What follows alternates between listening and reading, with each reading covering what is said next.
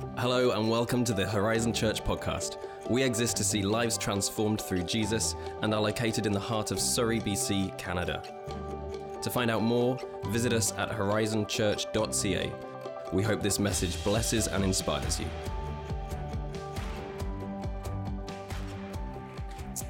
Hey, good morning. How's everyone? Good. Uh, just before we dive in, uh, if you weren't here last week, uh, we it's important that you're here on Sunday if you're at all possible. Uh, the only, for example, the only reason I have cable TV still today is because of live uh, sports.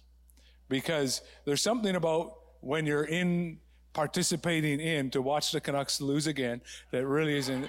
Know, but there's, it's one thing for, I'll do a better example. In 2010, which just is 10 years ago, just happened, our 2010 Olympics. Uh, 10 years ago, uh, this happened where we won the gold medal and it was fantastic. Sidney Crosby scored and won. Some of you are just, yes, it happened. Uh, and it was an incredible moment to watch it in, in, as it happened. It's not the same to watch it when you already know what's happened or you're just watching what you already know has happened. It's just not, not the same. Uh, and if you're here on Sunday, there are things that happen here that can't be uh, live streamed, that can't be heard through a recording. There's something that's about when you're in the room that God does something specific and uh, special for you. And so I know some, we live in a culture today that uh, sees uh, gathering together as an option if you're a Christian. But if you're a Christ follower, the Bible's very clear that gathering together is not an option for your faith. It's part of what helps you grow. You are needed and you need it. You need each other. You need me. Yeah, three people are convinced of that. Okay. It's going to be, I'm going to meet at Starbucks next week with you three and we'll be good. But in all seriousness, uh, if you didn't hear, if you weren't here last week, uh, listen. Uh, you can go to horizonfam.ca and listen to that. And uh, it was just kind of a prophetic message I felt like God gave me. And in the moment, it was uh, challenging, but it was good. If you were here, was it good? Yeah. God moved. It was wonderful. Okay. Before I get in as well, I just want to uh, address. You might have noticed as you came in that people were uh, maybe not shaking their hands as much as they used to shake your hands or whatever. We're just trying to uh, be sensitive and wise in the middle of it of what's uh, the coronavirus stuff that's uh, uh, circling the globe. You know, I, I, know there's two schools of thought on this. If I look at my Facebook account, some people are like doesn't bother them a bit, and they're they're saying whatever happens, I'm gonna going to like wipe my hands on something and wipe it on my face or whatever like that.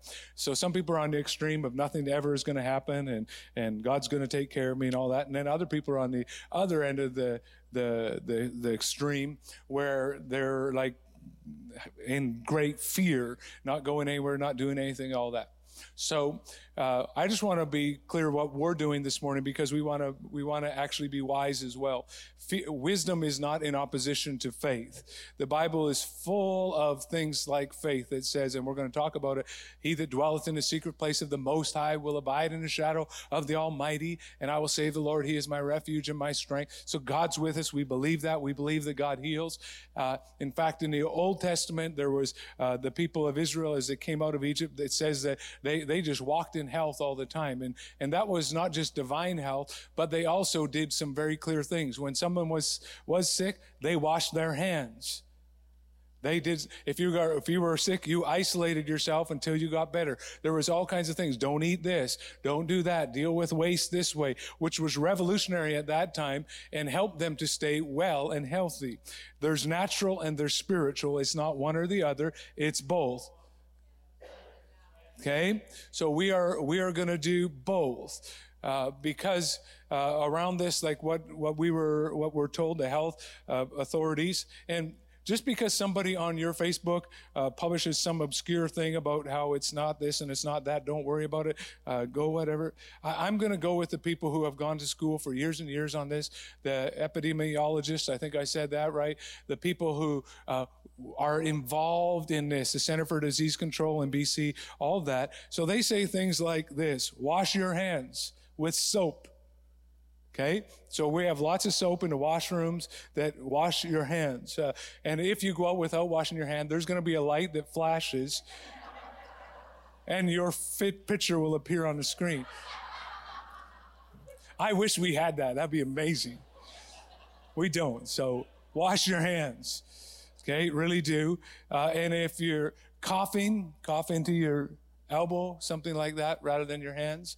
And then because maybe you haven't been able to wash it yet, uh, limit, and we're asking you to limit or eliminate your handshaking uh, and that kind of thing, hugs, because most of it comes out of our, our, our mouth, the, the stuff goes onto our hands. It's not fear, it's actually what the medical experts tell us to do. So, uh, Joash, you're still here. You were here, you did this last week. We're going to try again. I, we did this in fun. Come on, come on. We got a little faster than that. You're not my age. You're young. So we did this one in fun. Hey, hey, how are you? I, that one's kind of awkward. So we can do this one, fist pump, or we can do like, like that. Okay. So thank you, Joash. Now it's amazing. He was ready. So you say, oh, it's silly. Okay. If you want to think it's silly, that's fine. But for the person who may catch what you may be carrying and you're not aware of, it's not silly, particularly if people are, are elderly or if they're immune suppressed. Okay, which you don't know in the room who may be immune suppressed, may be dealing with that. So we're going to pray, we're going to believe God, all that kind of stuff, and we're going to be wis- we're going to be wise. Wisdom is a gift from heaven. Okay, so we're going to be wise and we're going to take precautions in all that, and try not to touch your face is what everything. But uh, it's hard. Okay. And wash your phone is another thing if you have a phone. Okay, wash your phone. So that's uh, taking care of precautions around the. See, just now you're going to be like, ah, if I need a laugh ever throughout the service, I'll do that. But I'm like, eh, I don't know. Taking precautions. But there's another virus that's coming out of this that is probably uh, very important that we learn how to navigate. It's a fear virus. It's unseen. Uh, but people catch it so easily, and you can whip yourself into uh, um, emotional and uh, mental problems if you don't uh, navigate it well. So I'm going to go back again in Psalm 91, uh, 1 to 3, and talk about uh, just a couple of things that I, I think are really important to that are antidotes to the fear virus. Okay, I'm scratching on the side of my face. Okay, first is Whoever dwells in the shelter of the Most High will rest in the shadow of the Almighty. Position is important if you're going to uh, navigate through and have an antidote for the, the fear virus. I must dwell in the shelter of the Most High. I must have a vital, real relationship with Jesus. It can't be through somebody else on the stage or through my mother or my father or my kids or anything like that. Uh, he that dwells in the secret place of the Most High will rest in the shadow of the Almighty. If you're going to be in the shadow of somebody, it means you're pretty close to them. Okay? So stay close to the Lord. Position is important. It also, prayer is important. I will say of the Lord, He is my refuge. He is my fortress, my God in whom I trust. Speak and pray and, and contend with faith. He is my refuge. He is my fortress. He is my God in whom I trust. He is. God moves for you in response to a word from you. That's what prayer is. So Position is important. Prayer is important. A personal relationship with God is important. Notice it says, doesn't say He is the refuge. He is the fortress. It says He is my refuge. He is my fortress. He is my God. He's not, He could be just a God to you, but if you want to walk under the covering of God and the protection of God in a real significant way, become a follower of Jesus. And then instead of reading about him, you know him. He is not a God or my church's God. He is my God, my refuge. And choosing faith over fear is important. Verse 5, it says, You will not fear the terror of the night, nor the arrow that flies by day, nor the pestilence that stalks in the darkness, nor the plague that destroys at midday. So we will not fear. We're not going to be cowed by it, by whatever people might say about it. We're going to pray and ask God to limit it. We're going to pray health over one another. We're going to pray health over our church. We're going to pray for a destruction of the virus really quickly. We believe in divine uh, healing. We believe in healing through the medical profession. We have hospitals, and most hospitals were built by Christian people who started to say, we want people to be well. So in every way, we want people to be well. So we're going to be smart smart about it. We're going to pray about it. But at the end of the day, He will save you from the snare and the pestilence. He will cover you. He will shield you. He can save you by protecting you from it. He can save you by stopping it in its tracks. He can save you by healing you from it. He can save you by taking you to heaven. But that's not one of the options that I'm taking right now. I'm praying for that, not praying for that one. But in all seriousness, God's got us. Okay? But we're also going to be we're also going to be smart. When we go out and uh, if we go skiing nowadays people wear helmets all the time. Do you know why they do that? Because a lot of us got uh, concussions. They why do they have now they have seatbelts in cars and they have airbags. So you you pray in god i don't want to get in an accident cover me. And if i get in an accident thank you for my seatbelt. Okay? If i go to church i thank you that the person beside me washed their hands.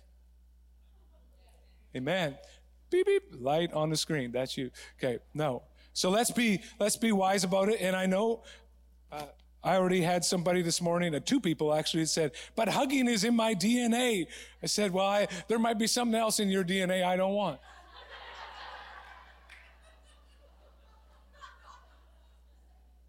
Right? And you might give it to somebody else so let's keep that. Uh, Now, I don't mean to be offensive by it or weird about it, but let's let's just be. It might be awkward for a little bit because, in fact, you know, the BC's provincial health officer uh, specifically. This isn't in the center. Specifically warned.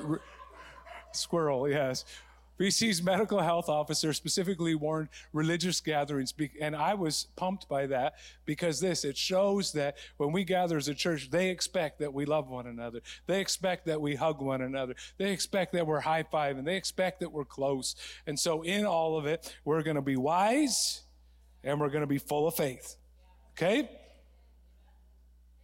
That's a really weak amen. If, okay? How people are going like this with their hands. They're like tucking them in. Nobody's touching me. It's going to be fine. And if somebody does forget the protocol, we have hand sandy in the lobby as well. Uh, and uh, what, what's that? Take a what? My wife's just talking to me. I don't know if she's directing me or just making a comment because sometimes, well, I'm just being careful. All right, Shanda and I, uh, one another. What are we going to talk about today? One another. Uh, I started talking about this series. Now I'm so very aware of my face right now. Like, uh, feel like I need like one of those sticks in my hand could just like scratch my face. Okay. How many of you are feeling a little itchy right now? Just watching me. Uh, right now, as soon as I start talking about it, your right ear is tickling right there. I think I'll start. I should start. Okay. Last summer, I started uh, in this this topic of one another because it, it rolled out of uh, in our culture i noticed more and more that uh, the toxicity of our discourse socially is there. Uh, it, it's in our political world where instead of disagreeing with a person we, now the goal in politics is to demean and diminish the person by their physical characteristics their mental capacity or their age or something like that is become the norm in our culture. And many of us laugh at it or clap along with the the the the language that is putting people down all the time. Where now there's becoming more and more of a divide in our culture between uh, people of different viewpoints, people of different perspectives, and all that. Hey, we have different perspectives. We know things that, that we don't all see things the same, but our culture has gotten very toxic in it. Uh, it's not just confined to the political world. It's you see it more and more if you're on social media. Somebody says something, and now uh, a warrior from behind their keyboard we'll say something nasty back to somebody else and you think that i can't believe that you would do that. You believe that oh my goodness uh, could be a trump thing could be a, a trudeau thing. Just pick your uh, whichever one that you feel like is is your champion or not. And, and if it's not your their champion then i'm against you and and we're in warfare with one another. And it's it's it's not not good at all. And that's in the political realm. It's in the church world. It's in our families where we see uh, people, uh, families breaking apart for all kinds of reasons, from adultery to divorce to people living in the same house but not getting along with one another. We live in a culture where people now to, to find one another will use apps, which can be really good, some of them. Some of them are, though exp- explicitly meant to hook up with one, one, one another, where instead of where you used to actually get to know someone and find out if you're, uh, if God's calling you together, now I can meet you on an app and, and, and they can sleep together. And, and what used to be uh, a relationship thing has now been a commodity and people are looked upon as something to fulfill a need in me rather than someone to be loved. And in so many places in our culture today, and in greater Vancouver in particular, we are one of the loneliest places, survey after survey after survey, where uh, we have so many people from all around the world. We have cultural differences, we have uh, ethnic differences, we have uh, differences of, of, of political things. We have differences of faith. We have all kinds of things that uh, in our culture right now are, are, coming together and putting pressure on so many ways. Uh, could be financial things, and there's pressure after pressure after pressure. And instead of being a place uh, of of love and togetherness in our culture and in our church world, we're often people who can be alongside but not in together in one another. But we see people struggling with the resulting challenges of, of identity confusion, of hatred, of division, of frustration, of relational brokenness, of, of loneliness, of anxiety, of depression, and, and then there's division and family breakup and political breakup, and, and every place it's just amped up on every level. But I believe that Jesus showed us a better way. I believe if you're a follower of Jesus, he shows us a better way to live together as one another. Not just the people that get along with you, but as people to come together as one another. And in particular, the church, instead of being amplifying the division of the culture, should be ones that bring healing to the divisions of the culture. But often we will put up things on our social media. We will comment on things that do nothing to advance the cause of Christ, that do nothing to bring people together, but in fact highlight the divisions and don't point to Jesus, but point to something else, either to ourselves or our argument. It always gets so quiet at the beginning like this.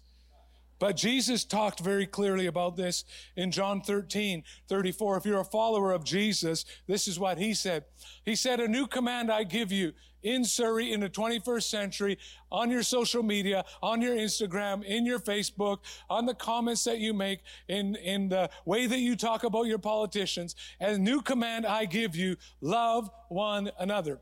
As I have loved you, so you must love one another. By this, everyone will know that you are my disciple if you love one another. A new command. Love one another. As I have uh, loved you, love one another. People will know that you're a follower of me if you love one another. How does Jesus love? Unconditionally. Even people of a different political persuasion can know Jesus and love Jesus and have a different political viewpoint than you. I know it's hard to believe. Even people that watch Fox News know Jesus. Even people that watch CNN know Jesus. Even people that have a different pro, uh, political perspective about different things. Even people that think you should get vaccines or don't think you should get vaccines can love Jesus and still should be loved by you. People from another nation, a different cultural background should be loved by you. Love one another unconditionally. Jesus loves continually. He loves sacrificially. Love those that love you. Love those that hate you. Love the agnostic. Love the atheist. And you've heard this if you've been here for the last month. I'm pounding this home because I think it's what Jesus said. When we do it right, people will know that we're followers of Jesus. So when we love the liberal and we love the conservative, we love every culture, we love every people group, we love the people that agree with us, we love the people that disagree with us. We love the sinner. We love the saint. We love the gay person. We love the straight person. We love our enemies. We love the people that agree with us. We love one another. Why? So that people will know that you are a follower of Jesus. Because if they know that you're a follower of Jesus, it should make a difference at the base level in how we treat one another. Jesus said, How will they know if you are my disciples? This is how they will know if. Everybody say if. If you love one another. That's the qualifier. Not if you have great worship music, if you sing the song 33 times, not how many how much money you raise for mission trips, none of that. None of that's bad. But Jesus said the qualifier of being a follower of Jesus is people will know you are my disciples if you love one another because it's very different than the way of our culture. It's very different. It's countercultural to love people who don't love you. Jesus said in Luke 6, 31 uh, and 32, do to others as you would have them do to you. How many of you like that first verse? Do to others as you would have them do to you. That's the golden rule. But then Jesus raises it and he said, if you love those who love you, what credit is that to you? Even sinners love those who love them. In other words, it's easy to love people who are nice to you. It's easy to love people who agree with you. It's easy to love people who do the same as you. It's easy to love people who, whatever do something good to you. But Jesus said, if you are a follower of me, I want you to model a different way in Surrey. I want you to model a different way, and I'm going to step on your toes on your Facebook account. I want you to model a different way in what you post. I want you to model a different way in how you comment. I want you to model a different way in what you speak about those you disagree with. I want you to live a different way because when you do, people will know there's something different. They are acting different than the culture around them because Jesus has transformed the way we are and we begin to love one another, treat one another differently. You know, the reality is though more and more, I was talking about this in the office this week and, and there's things called algorithms. When you go on the internet, how many of you maybe search for something, a new pastor, and then you will find out search for new shoes. And then all of a sudden, a little while later, you go on your Facebook, and what is every ad? Shoes. Some people in our house, I'm like, why are shoes on all your ads? But because they have algorithms, they start to bring you towards things that they want you to buy. And you soon you're, and, and you start watching certain kind of news and, and then eventually even the only kind of news that starts popping up on your feed is stuff that you agree with. And smaller and smaller gets your worldview because they're trying to get you in a box. So here's so that you will spend money and do what, what the, the algorithm is designing you to do. And in many ways, we live that way. We only listen to voices that we agree with. We only go around people that we agree with. We're only around situations that are exactly what we are like. And so we're never challenged. We say, Pastor, I love everybody. How, how do I know that? Because everybody's exactly the same as me. Everybody thinks the same as me. Everybody is exactly like me. It's easy to love those kind of people. But Jesus said, love those who don't love you. Be good to those who hate you. Pray for those who despitefully use you. And so he says, model a different way in a culture that is always built on self protection, self reliance, selfishness, and live in a world where people don't agree with you, don't love you, speak ill of you, and live differently. Live as I have loved you. Love as I have loved you. It's easy to love those that love you. If you love those who love you, though, what credit is that to you, Jesus said? In our culture, it's incredibly powerful when we love those who don't love us because people everywhere are looking for a place to be one another, to belong, to be included, to matter.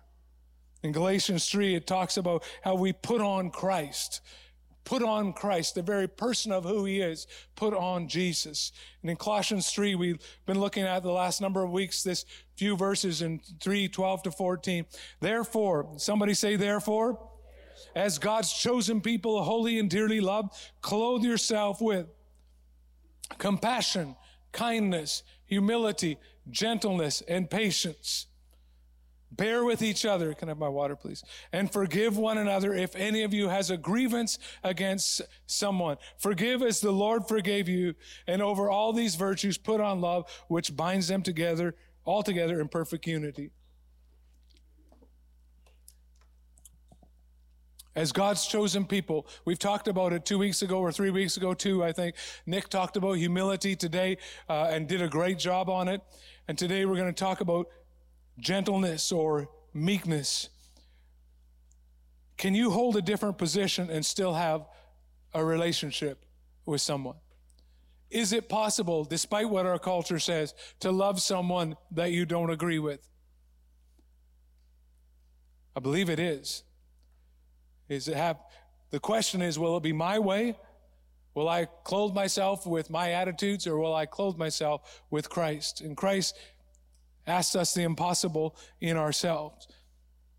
But here's the good news. Although we, we may struggle with what we were, if you're a follower of Jesus Christ, says there is therefore now no Gentile, no barbarian, no male, no female, no slave, no free.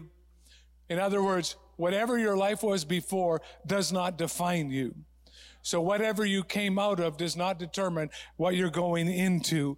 Is that what God, when Jesus comes in, the way you used to live from the inside, the Bible talks about that our old self has been crucified with Christ. It's dead. Now, it, the old way of living is dead. And now I might have ways I think and way I feel that I, I still struggle with, but it no longer controls me. Now Christ lives in me. Jesus lives in me and becomes the energy force, the life force, the, the drive of my life begins from the inside out. Jesus inside of me. See, the Bible says this, uh, Jesus talks about that anyone who belongs to Christ has become a new person. The old life has passed away and a new life has begun. In other words, that your future is possible because the new life of Jesus comes on inside of you. And it should then begin to affect the way we speak, the way we talk about those that we don't agree with, the family relationships we have, how well we love our, li- our wife, how well we speak to our parents. In every way, Jesus should begin to redefine the way that we live. Now, we may have grown up in a place where we were neglected, where we didn't know how to live, where people spoke ill of us, where we got our back up because because we were bullied, where we were abused, and we, we've learned a way of living. But then old things pass away, and then suddenly all things become new, and the future begins to be possible, not by white knuckling it, not by trying harder alone, but because the power of Jesus begins to live inside of me, and He begins to set me free from not just what my past was, but begins to free me from the effects of it in my present. He can heal me from the abuse that I, that I experience that so that I can no longer be an abuser, but I become one that is a blesser. He can heal me from the rejection that I once experienced so that I can now no longer reject people, but I can accept people because so many of us are living out of what was that we fail to let Jesus deal with what is so that we can have a new what will be. He's a new creature. My issue is not my identity. In, I am not a sinner. If I'm a follower of Jesus Christ, my identity is not based on what I do. I am not a sinner who occasionally does good. I am a saint who occasionally sins. And so my identity is changed. I live according to my identity that as a follower of Jesus Christ, a new future is possible. A new present is possible. It's be- I can have a better family life. I can have a better family life than I might have grown up with. I can have a better financial life than what I might have grown up with. I can have a better physical life than I might, what I might have experienced to this point. I can have a better relationship because Jesus has come to set me free in every area of my life. His life forces inside of me, changing my present and my future. Oh. My issue is not my identity.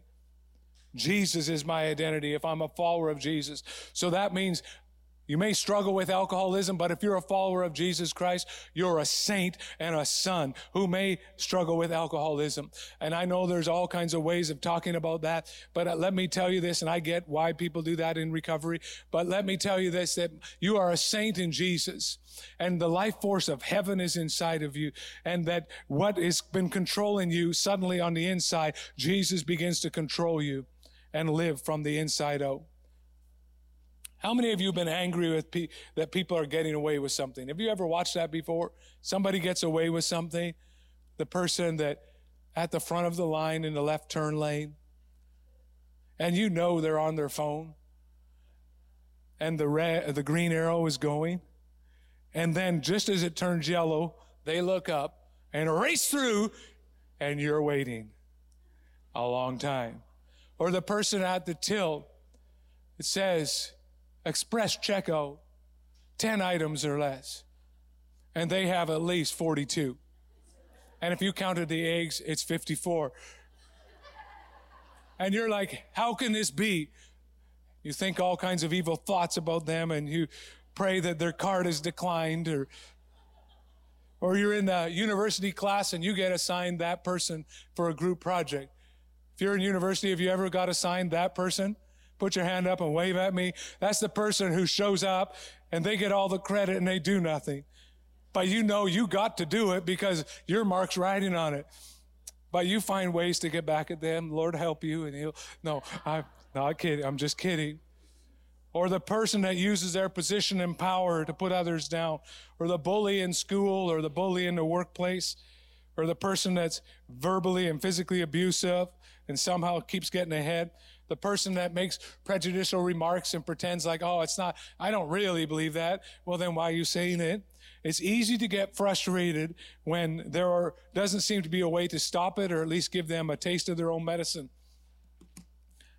And I'm worried that they'll get more and more, uh, more and more, do it more and more when I was about uh, 11, probably not even that age, 10 or 11, I was, we lived for, until I was 12 in a little town called Burton, which had as many people in the town as are in this room. About, that's about how many people lived there.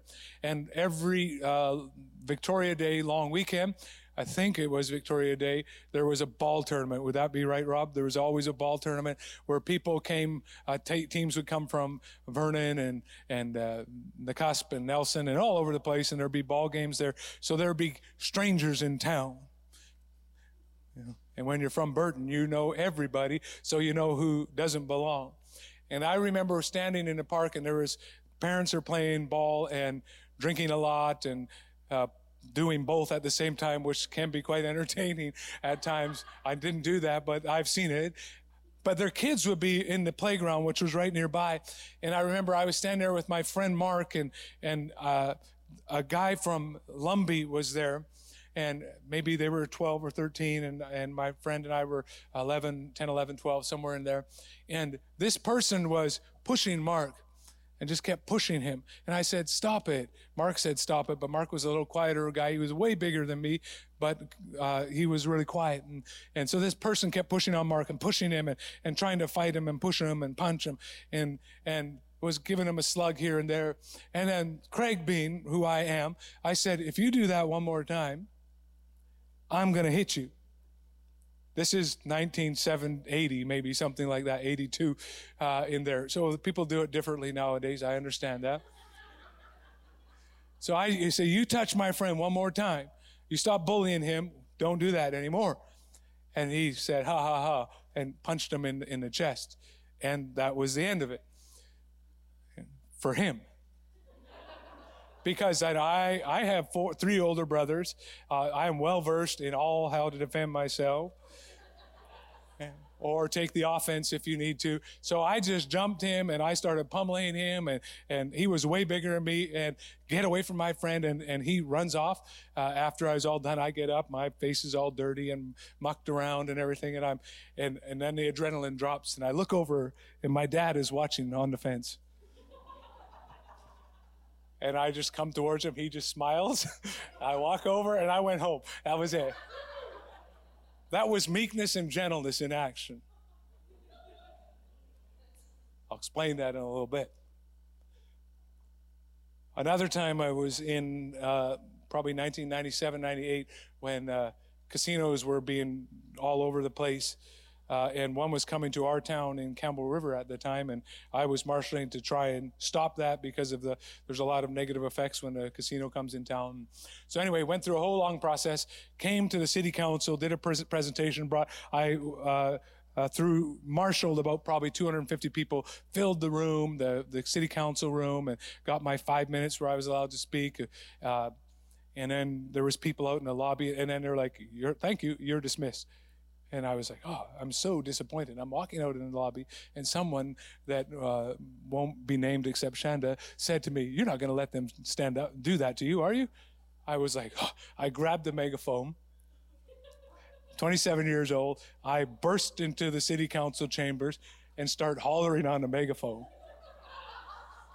how are you doing this? And uh, front page of the newspaper, CBC News, all that kind of stuff. CKNW, all these kind of things, and, and I'm yelling back and forth and everything. That was not meekness and gentleness. That was Craig out of control.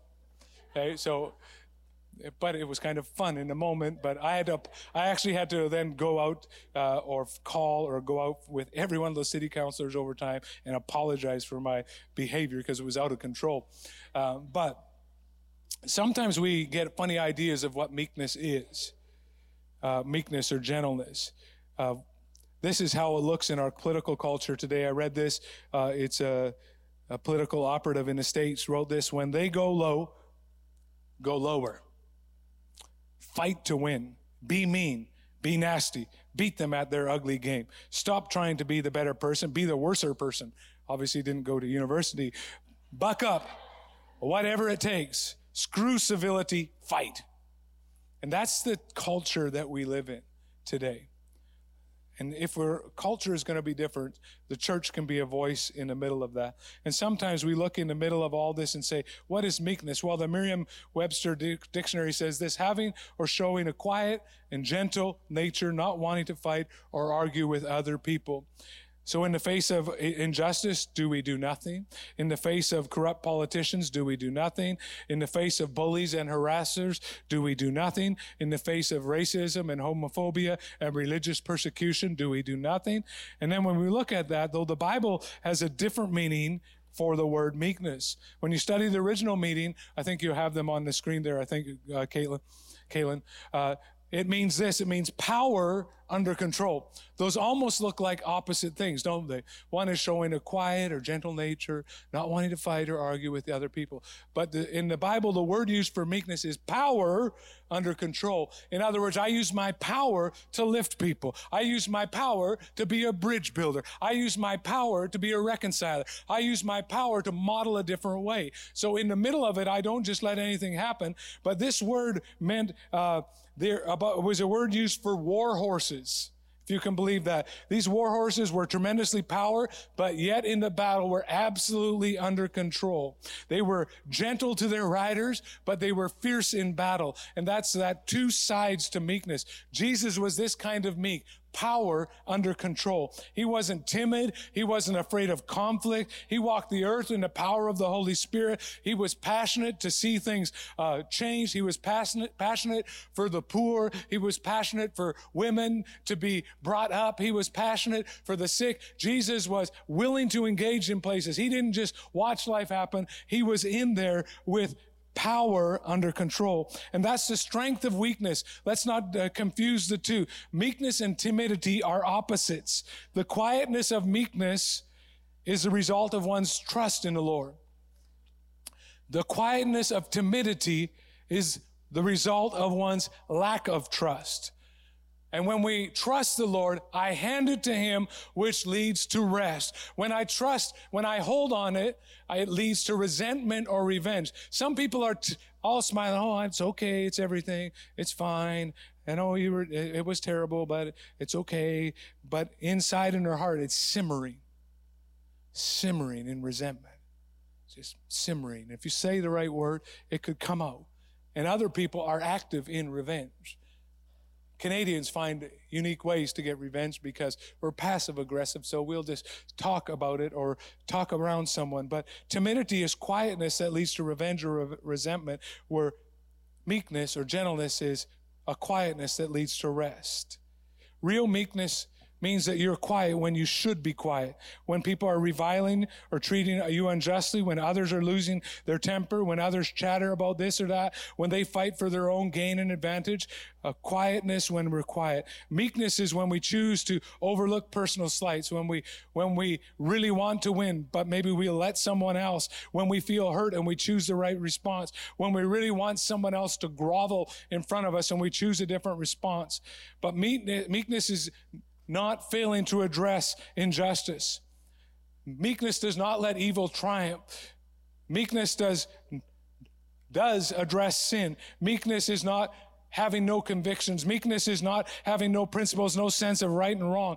Meekness speaks up. Meekness is quiet when it's fitting to be quiet and it can boom like the sound of thunder and lightning when it's fitting to do so. Strength under control. If you're a mom, you can be the meekest person, but if somebody does something to your kids, mama bear is coming out and you're going to act on and stand up for. And so meekness is not afraid to act and stand up for, but it's how you do it. It's how you speak. It's how you speak about people. It's the names that you do not call them. All that kind of stuff. So it's strength under control. And we're going to look at that, that this morning for three times really quick. You're like, how are we going to do that? It's going to be easy where Jesus shows us how to act towards people who have done wrong, people who are doing wrong, people who have treated us wrong. We see meekness and gentleness in his treatment of the woman caught in adultery. This woman was caught, the Bible says, in the act of adultery, and they brought her to Jesus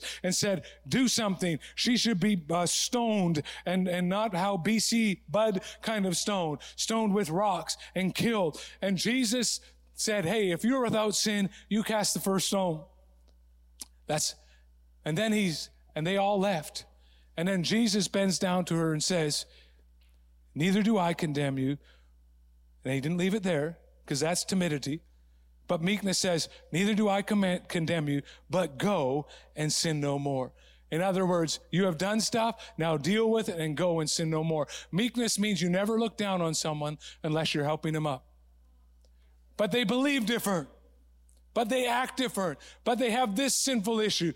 I never look down on someone unless I'm helping them up. Meekness is willing to confront the issue while honoring the person. How many of you have gone out of a, uh, my goal when I correct, uh, when I'm dealing with staff or, or volunteers or, or my children is that I can deal with the issue and they go out feeling encouraged. They know that they've done wrong, but they know that change is possible and that I'm going to help them, that I believe in them, that they're going to make it, and I honor them and call out the best in someone. Any fool, so to speak, can call out the bad in somebody. Oh, this is wrong. That's wrong. It takes a man or a woman of God to say, you may be doing wrong. You may be in a situation, but I see you this way. And more importantly, God sees you this way. Meekness seeks restoration over revenge. Meekness seeks restoration over ridicule. We call people higher. That's using our strength to lift people. That's using our strength to encourage. That's using our strength to be builders. Anybody can tear people down, but the people that follow follow Jesus, love one another and say, I'm going to be a builder. I'm going to be a, an encourager. I'm going to be a, a person who comes alongside. I'm willing to confront injustice of any kind, racism, religious persecution, homophobia, prejudice, whatever it is, because we are willing to stand up for people. We're willing to stand up for people that we agree with. We will not allow people to be demeaned. We will not allow people to be dehumanized. We will not allow people to be ridiculed or, or spoken ill of. But the people of Jesus stand and say, I will love one another. I will say, hey, we're going to deal with something, but my hope is that I can help you up out of where you are. My hope is I can confront the issue, but still honor you for who you are as a son or a daughter, a created one, a human in God's image. We also see it in a way that Jesus willingly associated with and even sought out the outcasts of society, the people that were on the margins, the poor, the sinners, the prostitutes, the tax collectors, whatever you would consider as being on the edge of your world. Jesus went and uh, was gathering around them. The tax collectors and the sinners were gathering around to hear Jesus. The religious people were saying, Hey, Why are you hanging around those people? You're, you should not be. You're pure. Stay away from the people that are impure. But Jesus, in fact, hung around them. They felt comfortable around them. He did not let them off the hook, but he dealt with the wrong things in their life and he did it in a heart of mercy. Can I just say that a church service where Jesus is preached and sinners are still welcomed is the kind of church service that Jesus will be at. It's the kind of service that people who are far from God should feel the love of God for them. That in the middle of the, our mess, that Jesus, while we were yet sinners, died for us. While we were far from God, He went to the cross for us. While we hated Him, He loved us. And should not the church of Jesus Christ, the people of God, the people who love Jesus, act and conduct ourselves in the same way that we love people while they are unlovable, so to speak. Because how many of you know that Jesus loved you while you were unlovable, while you spit in his face, while we had no time for him, he had time for us. While we walked away from him, he walked towards us. If we live and preach the hope and the goodness of Jesus, it's still attractive to a world gone crazy and without hope. I read about uh, on social media and people posting about things that we should be suspicious of any church that's growing because they're probably watering down the gospel. Let me tell you this truth and grace, grace and truth, love and acceptance. Jesus modeled both all the time, and he was not. Uh, while he was willing to love one another, he was not a compromiser of the truth. That's why you will hear from this pulpit, and we want to be a church that models it, that while we were without hope, that Jesus died for us. While I was yet sinner, if I have ever felt like I don't measure up, for the wages of sin is death, but the gift of God is eternal life through Jesus Christ our Lord. Jesus came to seek, Jesus came to save the lost. That is what, that means He's looking for them. That means He's looking for you. That means He's looking for me. And should not, if we are followers of Jesus Christ, as He has loved us, so also we love one another. So we love, we seek for, we look for, we engage with those that disagree with us while showing showing love, while showing sensitivity, while showing grace. And it means we allow people to belong in our lives before they believe in our church.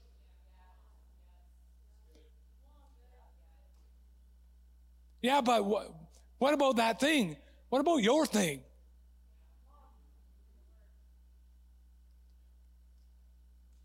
Jesus came to seek and save the lost. And I thank God for that, that Jesus modeled that that though I don't deserve anything from him, he did so much for us. As many as received him, to them gave he the power to become the sons and the daughters of God. And received means, and that word talks about received, implies a, a repentance where I was walking this way in my life, but then I received Jesus.